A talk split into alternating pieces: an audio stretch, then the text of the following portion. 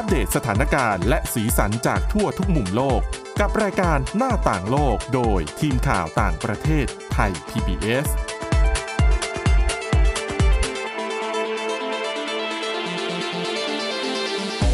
สวัสดีค่ะ ต้อนรับคุณผู้ฟังเข้าสู่รายการหน้าต่างโลกนะคะ มาอัปเดตสถานการณ์แล้วก็สีสันจากทั่วทุกมุมโลกกับทีมข่าวต่างประเทศไทย PBS ค่ะ วันนี้กับคุณ อาทิตย์สุโมนเรืองรัศนทรแล้วก็ดิฉันทิพย์ตะวันเทระในยพงค์ค่ะ สวัสดีค่ะ ค่ะ สวัสดีค่ะ วันนี้นะคะเราก็มีเรื่องราวที่ออกจะเป็นเรื่องที่อัปเดตสนิดหนึ่งเกี่ยวกับสถานการณ์ที่มันกำลังเกิดขึ้นอยู่ณปัจจุบันในเรื่องของการสู้รบระหว่างกองทัพอิสราเอลนะคะกับกลุ่มฮามาสค่ะ ยังคงเข้มข้นขึ้นเรื่อย ๆ อยู่ นี่ก็นานกว่าหนึ่งเดือนแล้วนะคะ ใช่ค่ะ แล้วก็ปฏิบัติการภาคพื้นดินเนี่ย ของกองทัพอิสราเอลในกาซาเองก็ดุเดือนจริง เดี๋ยวเรามาอัปเดตเรื่องราวให้ฟังแต่ว่าเรื่องแรกอันเนี้ยเรามาพูดกันเรื่องราวที่จริง ๆ บ้านเราก็เจอปัญหานี้ แล้วปัญหาที่เกิดขึ้นเนี่ยหลายเมืองใหญ่ทั่วโลก เจอกันเยอะจริงๆใช่อินเดียค่ะปัญหาที่เราพูดถึงก็คือหมอกควันนะคะใช่บ้านเราค่ะช่วงนี้ยังโอเคอยู่นะ ยังไม่ค่อยมียังอินพโดอนีมีฝนไหม ดิอ๋อฉันว่าใช่ใช่เพราะว่าบ้ฝนตกด้วย เพราะว่าปกติแล้วเนี่ย บ้านเราก็จะเจอแต่บ้านเราที่เจอถ้าไม่เป็นพื้นที่ทางตอนเหนือ แถบที่อยู่ติดเมียนมาลาว ซึ่งอันเนี้ยเป็นปัญหาเยอะช่วงต้นปีนะถ้าฉันจำไม่ผิด แล้วก็ช่วงปลายปีก็จะเจอเนี่ยหมอกควันที่มาจากอินโดค่ะ ข้ามแดนมามาเลสิงคโปร์ไทยภาคใต้อะนะคะอืมก็ตอนนี้บ้านเรายังโอเคอยู่ แต่ที่อินเดียไม่โอเคเลยนะใช่ ภาพที่ออกมาค่ะน่ากลัวจริงใช่ค่ะ คือจริง ๆ เนี่ย อินเดียก็ได้ชื่อว่าเป็นหนึ่งในประเทศนะคะ ที่มีมลภาวะทางอากาศย่ำแย่ที่สุดในโลกอยู่แล้วนะคะ โดยเฉพาะในเมืองหลวงกรุงนิวดิอ่านิวเดลีนะคะ บ่อยครั้งที่เราจะเห็นนะคะ ว่าเมืองเนี้ยขึ้นอันดับหนึ่ง มีค่าฝุ่น PM 2.5 สูงที่สุดในโลก ก็คืออากาศเขาเนี่ยแย่อยู่แล้ว แต่ว่าช่วงนี้เข้าสู่หน้าหนาวอะค่ะ ก็ทำให้ปัญหาเนี้ยยิ่งรุนแรงมากขึ้นๆอื มมาตรการมีไหมคือจริงๆดิฉันว่าอินเดียเจอปัญหานี้เหมือนจีนอะอืมเจอทุกปี แต่ละปีนี่ก็แล้วแต่ว่าจะรุนแรงมากรุนแรงน้อย ซึ่งปีนี้รุนแรงมากนะคะสำหรับอินเดียก็ต้องมีมาตรการแหละ ใช่ค่ะอืมแล้วจริงๆก็คือ ถ้าคุณผู้ฟังได้เห็นภาพอืมเป็นหมอกควันมองไม่แทบมองไม่เห็นเลยใช่ใช่ไหมค่ะแล้วเวลาขับขี่รถนี่อันตรายน่าดูนะคะ ใช่ค่ะ แต่ที่น่ากลัวไปกว่านั้นนะคะ ก็คือ มีผลการศึกษาวิจัยใหม่จากอินเดียนะคะเขาพบว่าการที่คนเราเนี่ยสูดอากาศที่มีอนุภาค PM 2.5 ในปริมาณสูงเข้าไปอย่างต่อเนื่องอะค่ะ จะส่งผลให้ระดับน้ำตาลในเลือดสูง แล้วก็เพิ่มความเสี่ยงของโรคเบาหวานประเภท 2 ด้วย คือจริงๆ ไม่ต้องกินของหวาน ไม่ต้องกินน้ำตาลใช่ แค่อยู่ในอากาศแบบนี้ก็เป็นได้นะ แล้วดิฉันว่าป้องกันยากเพราะว่าเราอยู่ใน ก็คือเราอยู่ตรงนั้นนะคะ แล้วเราต้องหายใจอยู่แล้วอะทำอะไรไม่ได้ คือบางทีเขาบอกว่าถ้าสมมติว่าเจออยู่ในแบบสภาพอากาศที่เป็นหมอกควันเป็นฝุ่นควันพิษแบบเนี้ยค่ะอาจจะหนึ่งหลีกเลี่ยงกิจกรรมนอกบ้านอืมสองคือเวลาป้องกันตัวเองอะนะนอกเหนือจากมาตรการของภาครัฐ ก็อาจจะอยู่ในบ้านปิดประตูหน้าต่างให้มิดชิด แต่ว่าด้วยความที่มันเป็นฝุ่นควันขนาดเล็ก PM ค่ะ2.5ใช่ปิดยังไงก็ไม่หมดนะคะอืม นะคะ ส่วนความเป็นมาก่อนที่จะได้ข้อสรุปนี้ค่ะ ก็คือทีมวิจัยเขาก็ไปทำการศึกษานะคะ ผลกระทบของ PM 2.5 นะคะ โดยเป็นกลุ่มตัวอย่างทั้งชายและหญิงนะคะ 12,000 คน ในกรุงนิวเดลี แล้วก็ในเมืองเจนไนทางตอนใต้ คือเก็บข้อมูลมาเป็นเวลา 7 ปีเลยนะคะ ตั้งแต่ 2010 ถึง 2017 โดยเขาพบว่าเฉลี่ยต่อปีนะคะ ในเดลีเนี่ย จะมี PM 2.5 อยู่ที่ 82ถึง100 ไมโครกรัมต่อลูกบาศก์เมตร ในเจนไนนะคะจะอยู่ที่ 30ถึง40 ซึ่งถ้าเป็นมาตรฐานขององค์การอนามัยโลกอะค่ะ จะจำกัดไว้ที่แค่ 5 ไมโครกรัมต่อลูกบาศก์เมตรโอ้ย หลายเท่านะ ใช่ แต่ว่าถ้าเป็นมาตรฐานคุณภาพอากาศของอินเดียค่ะ คือ 40 ไมโครกรัมต่อลูกบาศก์เมตร ก็คือยังไงก็ตามก็คือสูงอืมกว่ามาตรฐานอยู่แล้วนะคะ แล้วคือพอไปทดสอบเนี่ย เขาก็วัดระดับน้ำตาลในเลือดของกลุ่มตัวอย่างเป็นระยะนะคะ โดยใช้ข้อมูลดาวเทียม แล้วก็แบบจำลองการสัมผัสมลพิษทางอากาศ เพื่อดูว่าเนี่ยมีความสัมพันธ์กันหรือเปล่านะคะ ซึ่งจากการวิจัยก็พบว่า การสัมผัส PM 2.5 เป็นเวลา 1 เดือนนะคะทำให้ระดับน้ำตาลในเลือดสูงขึ้น แล้วก็การสัมผัส PM 2.5 เป็นเวลานานหนึ่งปี หรือว่านานกว่านั้นเนี่ยก็เลยนำไปสู่ความเสี่ยงที่เพิ่มขึ้นของโรคเบาหวาน นะคะ นอกจากนี้เนี่ย PM 2.5 ที่เฉลี่ยต่อปีอะค่ะ เพิ่มขึ้นทุกๆ 10 ไมโครกรัมต่อลูกบาศก์เมตรเนี่ย ยังเพิ่มความเสี่ยงการเป็นโรคเบาหวานขึ้น 22%เปอร์เซ็นต์มันน่ากลัวจริงๆนะใช่คือค่ะไม่ใช่แค่ว่าจะเป็นแบบสูดเข้าไปแล้วเป็นปัญหาเรื่องของปอดเรื่องของทางเดินหายใจเท่านั้น แต่เบาหวานเนี่ย ถ้ามันเป็นขึ้นมาแล้วอะ มันส่งผลกระทบต่อสุขภาพระยะยาวด้วยนะคะ ใช่ค่ะ ซึ่งใน PM 2.5 ค่ะ ก็จะประกอบไปด้วยซัลเฟตนะคะไนเตรตโลหะหนัก แล้วก็คาร์บอนดำนะคะ ที่อาจทำลายเยื่อบุหลอดเลือด แล้วก็เพิ่มความดันโลหิต โดยการทำให้หลอดเลือดแดงแข็งตัว แล้วอนุภาคเนี่ยเล็กๆอะค่ะ สามารถสะสมอยู่ในเซลล์ไขมัน แล้วก็ทำให้เกิดการอักเสบ แล้วก็ยังสามารถโจมตีกล้ามเนื้อหัวใจได้โดยตรงอีกด้วย แล้วที่สำคัญก็คือยังไปขัดขวางการทำหน้าที่ของต่อมไรท่อ ก็คือขัดขวางการผลิตอินซูลิน ซึ่งเป็นฮอร์โมนที่ทำหน้าที่เปลี่ยนน้ำตาลในร่างกายของเราอะค่ะ ให้เป็นพลังงาน พออินซูลินทำงานไม่เต็มที่ ก็เลยทำให้ระดับน้ำตาลในเลือดเนี่ยสูงนะคะ ซึ่งทางทีมวิจัยก็หวังว่า เนี่ยการศึกษาเนี่ยจะทำให้การลดมลพิษอะค่ะ จะสามารถทำให้ลดการเกิดโรคเบาหวานได้ แต่เนี่ยก็คือเป็นความคาดหวังที่เขาตั้งไว้เฉยๆ คือแต่จริงๆอะมีผลวิจัยแบบนี้ออกมาดิฉันมองว่ามุมหนึ่งมันก็ดีนะคะ เพราะว่าทำให้เหมือนเป็นการเตือนด้วยล่ะว่า คุณปัญหาเรื่องของมลพิษทางอากาศ ปัญหาเรื่องหมอกควันพิษแบบเนี้ย มันอันตรายจริง ๆ นะคะต่อสุขภาพ คือไม่ใช่แค่สิ่งที่เราหายใจเข้าไปเป็นระบบที่เกี่ยวข้องกับที่เราหายใจเท่านั้น แต่ว่ามันยังลามไปที่ระบบอื่น ๆ ของร่างกายด้วย แล้วอันนี้ยังไม่นับในเรื่องของปัญหาที่เป็นแบบผลกระทบอาจจะไม่ใช่ต่อสุขภาพ แต่เป็นผลกระทบด้านอื่นที่อาจจะเข้ามาเกี่ยวข้องหรือว่าเกิดขึ้นจากเรื่องของปัญหามลพิษเหล่านี้ด้วย แต่การแก้เนี่ยคือป้องกันตัวเองก็ว่ายากแล้วนะๆ ใช่แก้ก็ยากเหมือนกัน แล้วอย่างอินเดียอย่างเงี้ย เป็นประเทศที่บางทีก็ต้องพึ่งอุตสาหกรรม แล้วก็นอกจากนี้ไม่ใช่แค่อุตสาหกรรมเท่านั้นปัญหาของอินเดียเองเนี่ย คือหลาย ๆ ครั้งที่มีหมอกควันพิษเนี่ยในหลาย ๆ พื้นที่ของประเทศ ก็เกิดจากการเผาป่าด้วยเผาใช่ค่ะเรื่องของฟาร์มทำฟาร์มทำไร่อืมซึ่งช่วงนี้จริง ๆ ทางอินเดียก็มีมาตรการออกมาเหมือนกันนะคะ ซึ่ง ดิฉันเห็นแล้วก็น่าสนใจเหมือนกันก็คือ เขาจะออกมาตรการออกกฎตารางเดินรถอะค่ะ เป็นวันคู่กับวันขี้ ก็คือให้รถที่ป้ายทะเบียนลงท้ายเป็นเลขคู่อะค่ะ จะมาวิ่งได้ในวันที่เป็นวันเลขคู่ แล้วถ้าลงท้ายด้วยเลขขี้เนี่ย ก็จะให้วิ่งในวันที่เป็นเลขขี้ ก็คือความตั้งใจก็คือพยายามลดจำนวนรถบนท้องถนน เพื่อที่จะได้ลดควันพิษจากรถนั่นเองนะคะ ซึ่ง เขาก็เตรียมใช้มาตรการนี้นะคะ ในวันที่ 13 ถึง 20 พฤศจิกายนที่จะถึงนี้นะคะ จริง ๆ ก็ควรจะเริ่มเลยหรือเปล่า คือถ้ามันเป็นปัญหาเร่งด่วนแบบนี้อะนะคะอาจจะออกมาให้ประชาชนเตรียมตัวไหมคะก็เพราะว่าบางคนก็อาจจะเป็นไปได้ใช้รถใช่ทุกวันอะคือรถก็เป็นปัจจัยจะว่าเป็นปัจจัยที่ห้านะที่ห้าที่หกนะคะใช่ค่ะบางทีการเดินทางที่ต้องไปทำงานที่ไกลๆอะไรเงี้ยถ้าไม่มี ไม่มีให้ใช้ก็ลำบาก อันนี้เขาครอบคลุมถึงระบบขนส่งสาธารณะด้วยไหมคะอืมดิฉันไม่แน่ใจนะคะ แต่ว่าบอกเขาว่าเป็นรถยนต์น่าจะเป็นรถยนต์ส่วนส่วนตัวบุคนะคลใช่ไหมใช่ แล้วก็จะใช้แค่ช่วง8โมงเช้าถึง2ทุ่มนะคะ ซึ่งวิธีเนี้ยเคยใช้ในกรุงนิวเดลีมาก่อนแล้ว แล้วก็ถ้าฝ่าฝืนนะคะ ถูกปรับ 2,000 รูปี หรือประมาณ 850 บาทด้วยอืมแต่ว่าถ้าจะใช้ต่อหรือไม่ใช้ต่อเนี่ย เขาอาจจะต้องดูผลก่อนว่าจะได้ผลหรือเปล่า อะไรยังไงนะคะ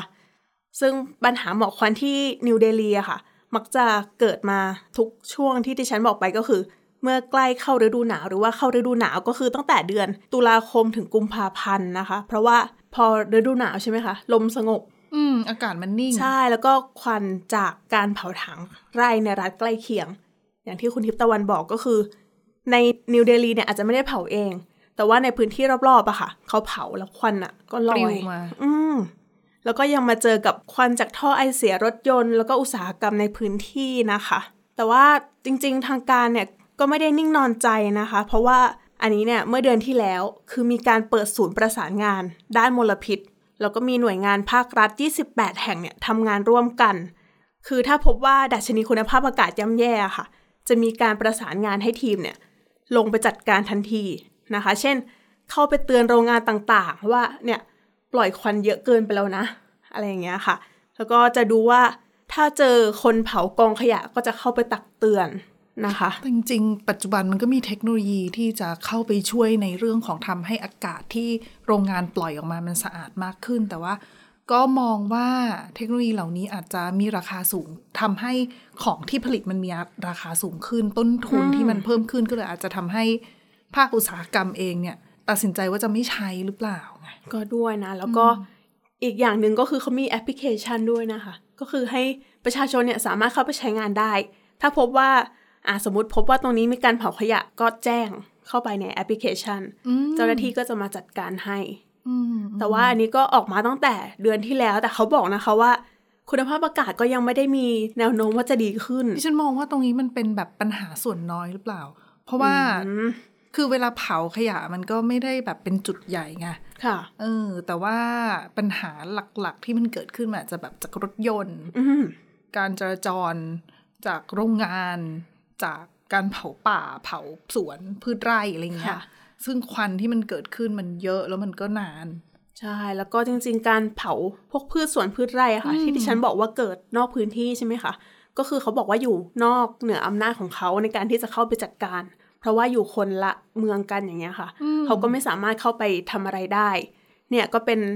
อ่าอาจจะเชื่อมโยงกับการเมืองด้วยไหมแบบเกี่ยวกับการปกครองถูกอะไรเงี้ยค่ะ เพราะว่าพอแบ่งการปกครองคือส่วนท้องถิ่นเอยรัฐบาลกลางใช่อาจจะไม่ได้คือแต่ละท้องถิ่นก็อาจจะแหมจะไปสั่งข้ามรัฐก็ไม่ได้ไงอืมแล้วอย่างในนิวเดลีก็มีการใช้รถโดยสารไฟฟ้าค่ะ แต่ว่าเยอะเมืองไหม ดิฉันไม่แน่ใจจำนวนนะ แต่เขาบอกว่ามีการใช้แล้วแต่ว่ารัฐใกล้เคียงเนี่ยก็ยังรถโดยสารก็ยังเป็นรถน้ำมันอะ เพราะฉะนั้นควันจากที่เผาไหม้ในรัฐใกล้เคียงเนี่ยก็ส่งเข้ามาในเมือง มันก็แก้ไม่ได้อยู่ดีใช่อย่างยุโรปทางฝั่งยุโรปตะวันออกอะไรอย่างนี้ที่เขาเจอปัญหาหมอกควันพิษอย่างนี้ช่วงหน้าหนาวเยอะ ก็มาจากเรื่องของการเผาพวกถ่านหิน พวกฟอสซิลอะไรอย่างเงี้ยค่ะ เพื่อให้อากาศมันอบอุ่นด้วยค่ะคือ ปัญหามันก็คล้ายๆ กันในหลาย ๆ ประเทศทั่วโลกนะคะอืมแต่วิธีการแก้เนี่ยหลายที่ก็มองว่าเอาเทคโนโลยีเข้ามาช่วยแหละ แต่ว่าเทคโนโลยีมันไม่ใช่ทุกที่จะสามารถหาเทคโนโลยีเหล่านั้นได้หรือว่าใช้ได้ อืมนะคะแล้วก็ผู้เชี่ยวชาญก็ออกมาบอกนะคะว่า ความร่วมมือกันในลักษณะเนี้ยก็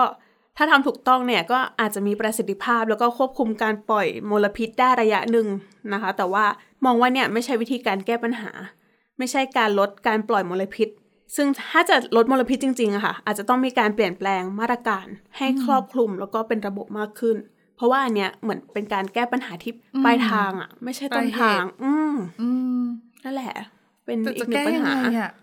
ก็ดิยากฉันก็ยังเนอะไม่เห็นประเทศไหนแก้ได้ช่วงโควิด -19 เนี่ย โอเค สถานการณ์ดีขึ้นเยอะนะคะ แต่พอพ้นโควิดเนี่ยก็ขับมาใหม่นะ ใช่ อืมนี่แหละอะก็ มันเป็นปัญหาสุขภาพน่ะมก็ต้องช่วยกันนะคะแล้วอาจจะเกี่ยวกับโอ้โหสภาพอากาศโลกด้วยที่ก็ย่ำแย่อ่าลงไปใช่ทุกใช่ทีใช่ด้วยนะคะ ใช่ เพราะว่าเหล่านี้มันไม่ใช่แค่ปัญหาระยะสั้นที่เราเจอไงอืมคือมันส่งผลถึงระยะยาว แล้วก็มองไปถึงภาพรวมเรื่องของการเปลี่ยนแปลงสภาพภูมิอากาศด้วยเรื่องโลกร้อนด้วยค่ะ โอ้ เยอะนะคะ ใช่ เดี๋ยวโลกเราจะร้อนไปแล้วอยู่ไม่ได้นะอะพามาดูเรื่องที่เขาเรียกว่า อันตรายณปัจจุบันค่ะอย่างสงครามในตะวันออกกลางอืมคือก็หลายคนก็กังวลนะ ว่ามันจะขยายวงหรือเปล่า เพราะว่าสถานการณ์ตอนนี้คือถึงแม้ว่าจะมีเสียงเรียกร้องมาโดยตลอดนะคะว่าให้ทางกองทัพอิสราเอลเนี่ย หยุดยิงในกาซาแต่ว่าก็ดูจะไม่ได้มีความคืบหน้าอะไร เพราะว่าทางอิสราเอลเองเขาก็มองว่าเขาจะไม่หยุดยิงค่ะ ถ้าฮามาสไม่ปล่อยตัวประกันอืมทั้งหมดออกมา ซึ่งก็คือต่างคนต่างมีจุดยืนของตัวเอง แต่ว่าล่าสุดเนี่ยมันมีข่าวเหมือนกันนะว่า คือสหรัฐอเมริกาเองตอนนี้กำลังพยายามที่จะประสานกับประเทศที่เขามาเป็นตัวกลางก่อนหน้านี้ในเรื่องของการเจรจาปล่อยตัวประกันสี่คนก่อนหน้านี้ก็คือ ที่เข้ามามีบทบาทเยอะคือกาตาร์กับอียิปต์นะคะ ก็สหรัฐก็มีการเดินสายเจ้าหน้าที่ก็ไปพูดคุยกันน่ะนะคะ เรื่องที่ว่าจะให้แบบเข้ามาช่วยในเรื่องของการปล่อยตัวประกันเพิ่ม แหล่งข่าวของสื่อบางสำนักเนี่ยเขาก็พูดให้ฟังเหมือนกันว่า เจ้าหน้าที่อะเปิดเผยว่าตอนนี้อยู่ในระหว่างการพูดคุย แม้กระทั่งตัวฮามาสเองนะตัวแทนเจ้าหน้าที่ของฮามาสเองก็ออกมาให้ข่าวกับบางสื่อเหมือนกันว่า ตอนนี้อยู่ในระหว่างการพูดคุยว่าจะมีการปล่อยตัวประกันเพิ่มจำนวนเนี่ยเขาบอกว่าอาจจะมี 12 คนอืมเยอะนะครึ่งหนึ่งเป็นอเมริกันค่ะเพราะว่าอะอเมริกันเขาก็มีคนที่ถูกจับอยู่ในนั้นเยอะเหมือนกันน่ะนะคะ ของไทยเราเท่าไหร่อะสามสิบดิฉันจำตัวเลขไม่ได้อะ เยอะนะของไทยอะดาดิฉันขอดูนิดนึง คือกระทรวงการต่างประเทศเนี่ยเขาก็ค่อนข้างแอคทีฟนะของไทยอะ่ะต้องใช่ไม่ใช่ค่ะค่อนข้างแหละต้องแอคทีฟเลยล่ะ เพราะว่าจริง ๆ แล้วไทยเนี่ยเป็นหนึ่งในประเทศอันดับต้น ๆ นะคะ ที่ได้รับคือสูญเสียจากเหตุการณ์ที่กลุ่มฮามาสบุกโจมตีอิสราเอลเมื่อวันที่ 7 ตุลาคมเยอะมากทีเดียวค่ะพอๆกับสหรัฐเลยนะดิฉันว่าอืมอืมตัวเลขตัวประกันชาวไทยนะคะ อยู่ที่ 23 คน อืม ก่อนหน้านี้มันมีบางสื่อดิฉัน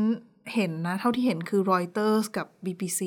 ไปอ้างเจ้าหน้าที่ในรัฐบาลอิสราเอล บอกว่า อ๋อ ที่50คน50คน54คนถ้าฉันจำไม่ผิด แต่ก็ยังไม่เห็นหน่วยงานไทยก็ยังไม่ยืนยันตัวเลข 54 นะ บอกว่าตัวเลข 23 ของเราเนี่ยค่ะเป็นตัวเลขที่ได้รับแจ้งมาจากทางการอิสราเอลค่ะ อืมใช่ดังนั้นเนี่ยก็เลยไม่รู้อ๋อว่าสื่อยังไงดิฉันขออัปเดตนิดนึงค่ะ เพิ่มเป็น 25 แล้วค่ะ เพิ่มเป็น 25 ใช่ คือที่เพิ่มขึ้นมาก็คือเขามีการตรวจสอบนั่นแหละตรวจสแล้วก็แล้วเจอเพิ่มอืมค่ะ นะ ตัวเลขมันก็เลยไม่นิ่ง ใช่ จนถึงตอนนี้ตัวเลขก็ยังไม่นิ่งนะคะก็ยังไม่มีใครกล้า confirm ด้วยใช่นะ เพราะว่าค่ะเอาเข้าจริงๆเนี่ยตอนนี้ที่ข้อมูลที่มีการเปิดเผยมาของทั้งฝั่งอิสราเอลเองบอกว่ามีมากกว่า 240 คนค่ะแต่มากกว่า 240 คนเนี่ยก็เป็นตัวเลขที่เพิ่มขึ้นมาจากตอนแรกนะ ตอนแรกก็แบบอืมน่าจะประมาณ 200 มั้ง แล้วก็ค่อยๆเพิ่มขึ้นมาเรื่อยๆเป็เวนลาสองเขาตร้รอวยจสอบสามสิบเออ แล้วก็มาเนี่ยสองร้อยสี่สิบแม้กระทั่งทางการเองก็ต้องยังรอตรวจสอบอยู่นะ แต่ว่าใช่ค่ะก็มีความกังวลแหละว่าปฏิบัติการภาคพื้นดินของอิสราเอลที่อะบุกเข้าไปแล้วตอนเนี้ยล้อมเอาไว้ละ คือตอนเนี้ยพื้นที่ของกาซาเองเนี่ยกลายเป็นแบ่งเป็นกาซาตอนเหนือกับตอนใต้แล้วอะค่ะคือแบ่งเนื่องจากกองทัพของอิสราเอลเนี่ยเขาพอเข้าไปเสร็จเขารบแล้วก็จะเรียกว่ารบไหมเคลื่อนกำลังดีกว่าเคลื่อนกำลังแล้วก็ จากฝั่งที่เป็นพรมแดนของเขาของอิสราเอลกับกาซาเนี่ย ตัดตรงเข้าไปจนถึงทะเลเมดิเตอร์เรเนียนค่ะดังนั้นเนี่ยพอเขาปิดเส้นทางตรงนั้นได้ปั๊บเขาก็เลยบอกว่า คือคนที่ดูแผนที่ก็จะเห็นว่าคือมันก็เหมือนกับกาซาแยกเป็นเหนือกับใต้นั่นแหละ แต่เขาก็ยังเปิดเส้นทางที่จะให้ประชาชนที่เป็นพลเรือนนะนะ อเดินพยพทางเข้าไปใช่ไหมใช่ใช่อพยพอพยพจากทางตอนเหนือลงมาค่ะข่าวล่าสุดที่มีก็คือเห็นบอกว่าช่วง24ชั่วโมงนี่น่าจะเดินทางลงไปนี่ประมาณ50,000คนนะโอ้โหแต่คือตัวเลขที่ยังอยู่ทางตอนเหนือมันเยอะมากไงก็คือยังมีคนอยู่ใช่เขาไหมประคะเมินว่าเป็นแสนนะอืมที่น่าจะยังอาศัยอยู่ค่ะในพื้นที่ทางตอนเหนือ ซึ่งมีการสู้รบ ซึ่งถ้าไม่ออกช่วงนี้เนี่ย มันก็ยากแล้ว คือยังไงก็ต้องเดินออกไปอะแล้วค่ะไม่มีเชื้อเพลิง ดังนั้นเนี่ยในภาพข่าวที่เราเห็นก็คือเดินเท้าอะนะคะ ถ้าไม่เดินเท้าก็ใช้เขาบอกเอาลามาลากจูงไปค่ะแล้วตอนเดินผ่านก็อาจจะแบบอันนี้ตามสื่อนะที่ค่ะเขาบอกก็คือ เดินแล้วก็เหมือนแบบยกมืออะแบบอืมให้ตัวเองแบบเขาเรียกว่าอะไรอะก็คือตัวเองไม่อันตรายอ่าใช่อ่าไม่ใช่บุคคลอันตราย อาจจะค่ะมียกธงขาวบ้างอะไรบ้างอะไรเงี้ยอืมสภาพในพื้นที่ก็นะ อะมาต่อเรื่องตัวประกันค่ะคือที่มีรายงานที่แหล่งข่าวเขาออกมาพูดเนี่ยก็คือสิบสองคน ครึ่งหนึ่งเป็นอเมริกัน แต่อีกหกคนเนี่ยไม่รู้ แต่ถ้าจะปล่อย12คนนี้นะเขาบอกว่าที่เงื่อนไขในการที่จะยอมปล่อยเนี่ย คือจะต้องมีการพักรบชั่วคราว3วัน3วันนะ จะยอมแลแลกก12คน อิสราเอล หลายคนบอกว่าอาจจะยากหรือเปล่า เพราะว่าค่ะตอนนี้ถ้าใครติดตามข่าวแล้วดูเนี่ย ก็จะเห็นว่าสหรัฐพยายามที่จะผลักดันคือต้องบอกแบบนี้ก่อนว่าเรื่องของการหยุดยิงเนี่ยจริง ๆ ถ้าไปดูตามสื่อเนี่ยเขาจะแยกสองแบบ คือค่ะเสียงเรียกร้องของประชาคมโลกจำนวนมากเนี่ย คือเขาขอให้มีการหยุดยิงหรือว่าซีสไฟก็คือเป็นหยุด ในระยะยาวนะอืมแต่ว่าทางอิสราเอลรวมไปถึงสหรัฐ ซึ่งสนับสนุนอิสราเอลด้วยนะคะค่ะเขาก็คืออิสราเอลเขาชูไว้เลยว่าซีสไฟเขาไม่เอาอืมหยุดยิงเขาไม่เอา เพราะว่าหยุดยิงคือการที่ทำให้ฮามาสรอดนั่นหมายความว่าฮามาสชนะฮามาสรอดดังนั้นเนี่ยเขาบอกว่าเขาไม่ทำค่ะดังนั้นซึ่งสหรัฐสนับสนุนอิสราเอลในจุดนี้ด้วยเออดังนั้นเนี่ยซีสไฟสำหรับเขาไม่เอาค่ะก็คือหยุดยิง ดังนั้นสิ่งที่สหรัฐเสนอ แล้วพยายามผลักดันให้รัฐบาลอิสราเอล ตอบรับก็คือการพักรบพอสคือเพื่อเหตุผลด้านมนุษยธรรมค่ะอาจจะส่งความช่วยเหลือเข้าไปอพยพคนออกมา รวมไปถึงช่วยเหลือตัวประกัน คือเหมือนเปิดวินโดว์ให้มีการพูดคุยได้อะแต่ก็เป็นการหยุดชั่วระยะหนึ่ง พักค่ะรบชั่วระยะหนึ่ง อันเนี้ยสหรัฐพยายามผลักดัน หลาย ๆ คนฟังแบบนี้ก็เอ๊ะ พักรบแบบนี้ก็ดูจะเข้าไปกับข้อเสนอของรัฐบาลของกองทัพอิสราเอลด้วยหรือเปล่า แต่จริงๆแล้วเนี่ยก็ไม่ใช่แบบนั้นซะทีเดียว เพราะว่าพอสของกองทัพอิสราเอลและรัฐบาลอิสราเอลเนี่ย คือการหยุดแค่ไม่กี่ชั่วโมง โอ้โห ซึ่งการหยุดแค่ไม่กี่ชั่วโมงเนี่ยเขาบอกว่าหยุดเพื่อเปิดทางให้คนอพยพนู่นนี่นั่นอะไรเงี้ยค่ะซึ่งตอนนี้เขายังทำอยู่นะคะ คือตัวเลขห้าหมื่นคนที่อพยพออกไปเนี่ย คือเป็นตัวเลขที่เขาบอกว่าอพยพไปในช่วงที่เขาพักรบชั่วคราวอ่าน่าจะสักไม่กี่ชั่วโมงอะค่ะ เพื่อให้คนเนี่ยทยอย